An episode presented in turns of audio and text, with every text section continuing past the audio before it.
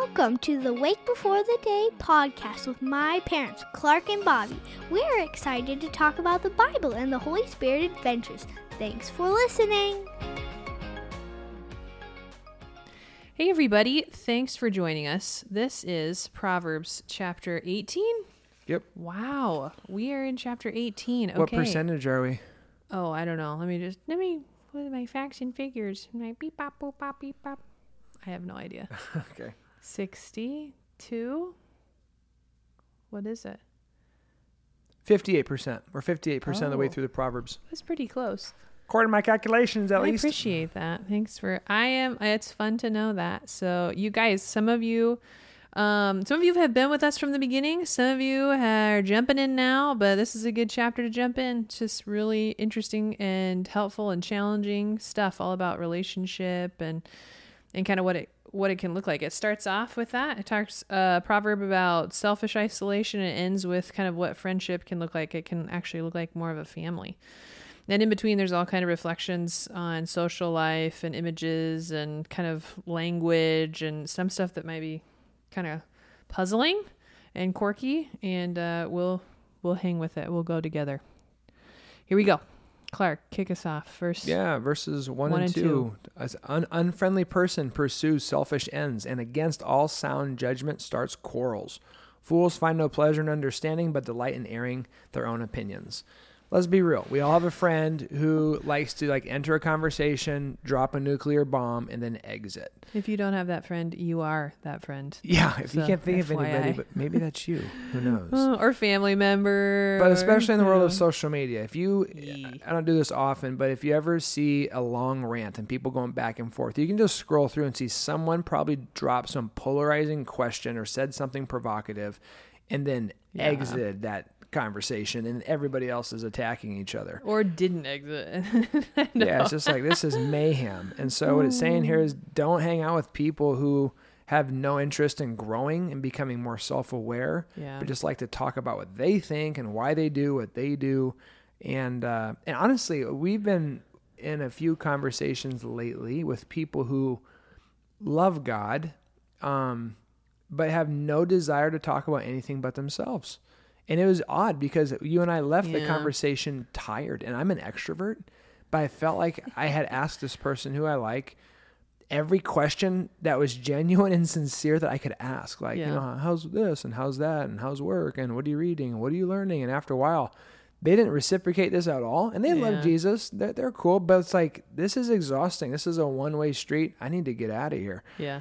Um, and so uh, find people who reciprocate the relationship, speak peacefully, edifying, uplifting words, not just starting quarrels and delighting in their own opinions. Right. They take no pleasure in understanding. Yeah. Where it's like, no, I already know, and this is where I'm going, and you're either on the way or you're not Yep. with me. So that's good. That's good. Uh, just awareness to have for sure. I think, I mean, two cents I'll add to it. I some of you might be experiencing this in relationships that you. So some some relationships, Clark and I can just um like walk away from where it's like hey you know it was, it was good to see you and, and we're, we're probably not going to see you for a long time again but some of you, you know, this could be happening in your home or in your workplace, in your friend circle. And I think one of the like the best ways to guard against this is Find new friends. oh my word.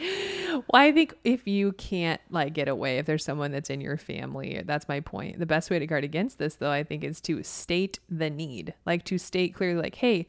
I, it, so Clark has done this I, in even relationship with me, where it's like, hey, you know, you said this, um, what did you mean by that? Or, you know, I think that's one of the things where a lot of times people are just talking fluff, talking hot air. And so if you kind of like call attention to it, or, hey, you know, it'd really mean a lot to me if you actually asked like what I thought about it, or if you asked about my day or my family or what's going on. Um, I think some people are just like, oh, like they're just so in their own mindset and they're so, anyway tidbit little tidbit there just to just speak the truth and what i think that's one of those things that we we do isn't it in just our everyday life with a pure heart where we say hey And honestly, even if you trust these people truly love you and they're a real friend or a Yeah. real family, you can also share how um, they can meet your need and just say, hey, you know, Yeah, that's I, what I'm, saying. I'm asking a lot of questions, and it'd be nice to be asked. are, are you curious about what's going on with me? Yeah, yeah. that's good. If you're not, then find a new friends or family. Oh I'm just kidding. Clark's Sorry. like, close the door. Next. Okay, next verse. So that's good. It's good to process that, though. It's good to hear what the Bible has to say about this stuff. It's good.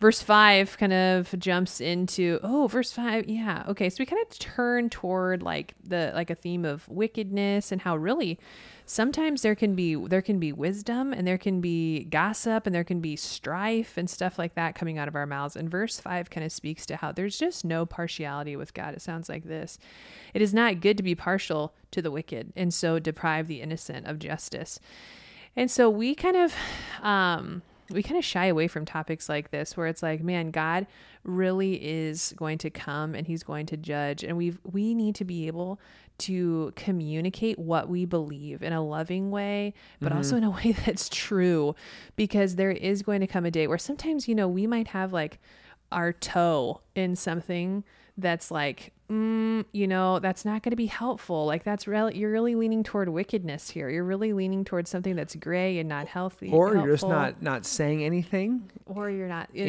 yeah and um, we have to enter into like tough conversations. totally Like, hey, like this is wrong. This is against Scripture. Here's how we need to treat people. Here's how we live.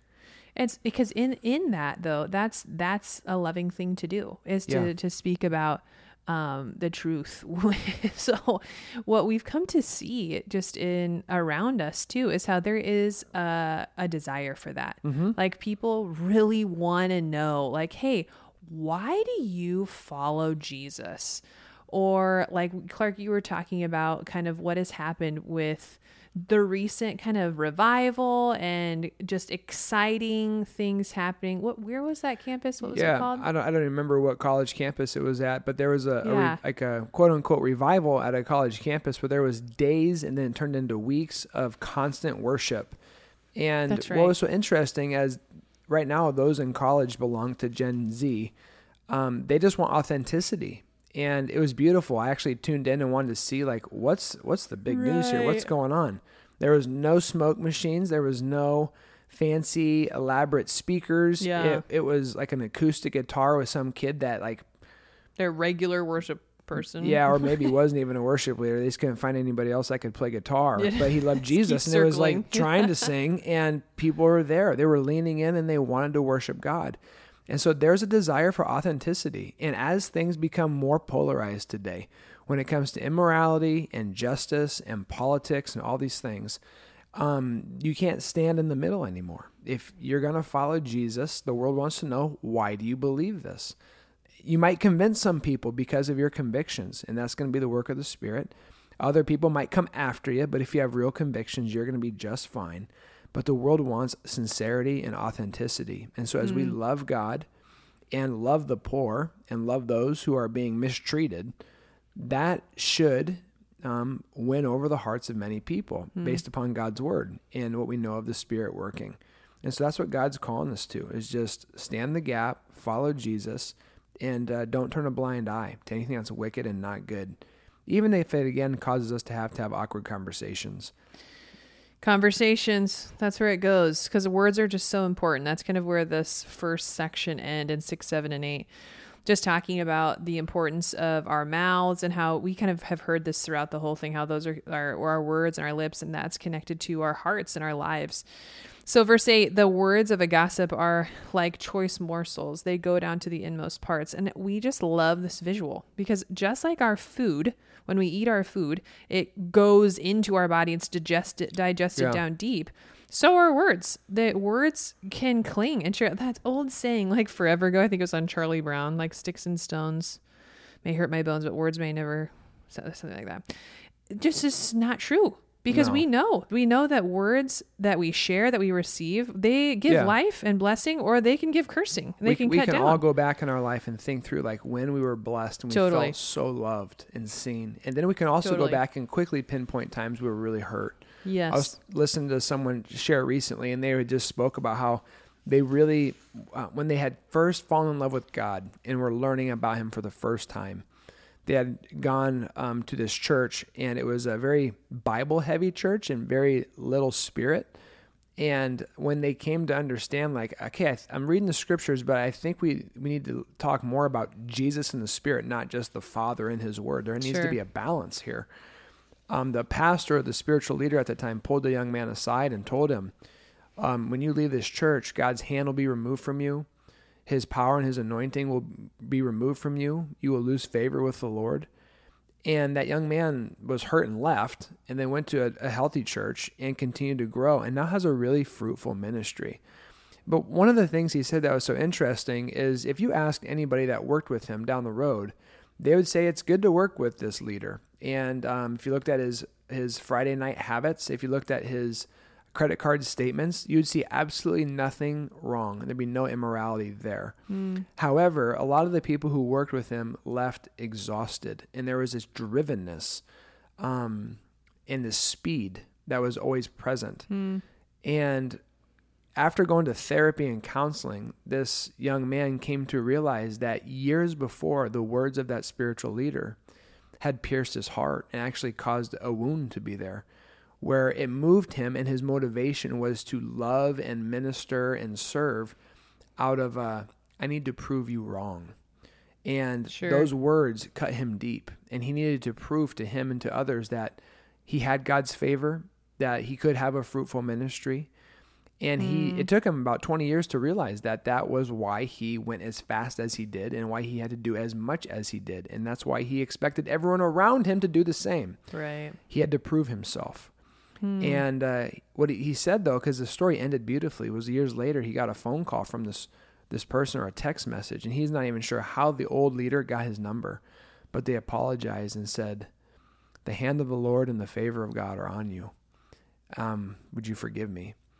And he said, in that instant, that wound was healed, like immediately. After years of being like hurt and just remembering that as a painful experience, he was healed. And so just know that the words that you and I choose to share today, be thoughtful and think before you speak. Ask the Spirit to guide you because our, our words carry a lot of weight and they Yeah. can really bless and build up. They can also have the opposite effect and can really tear down and discourage.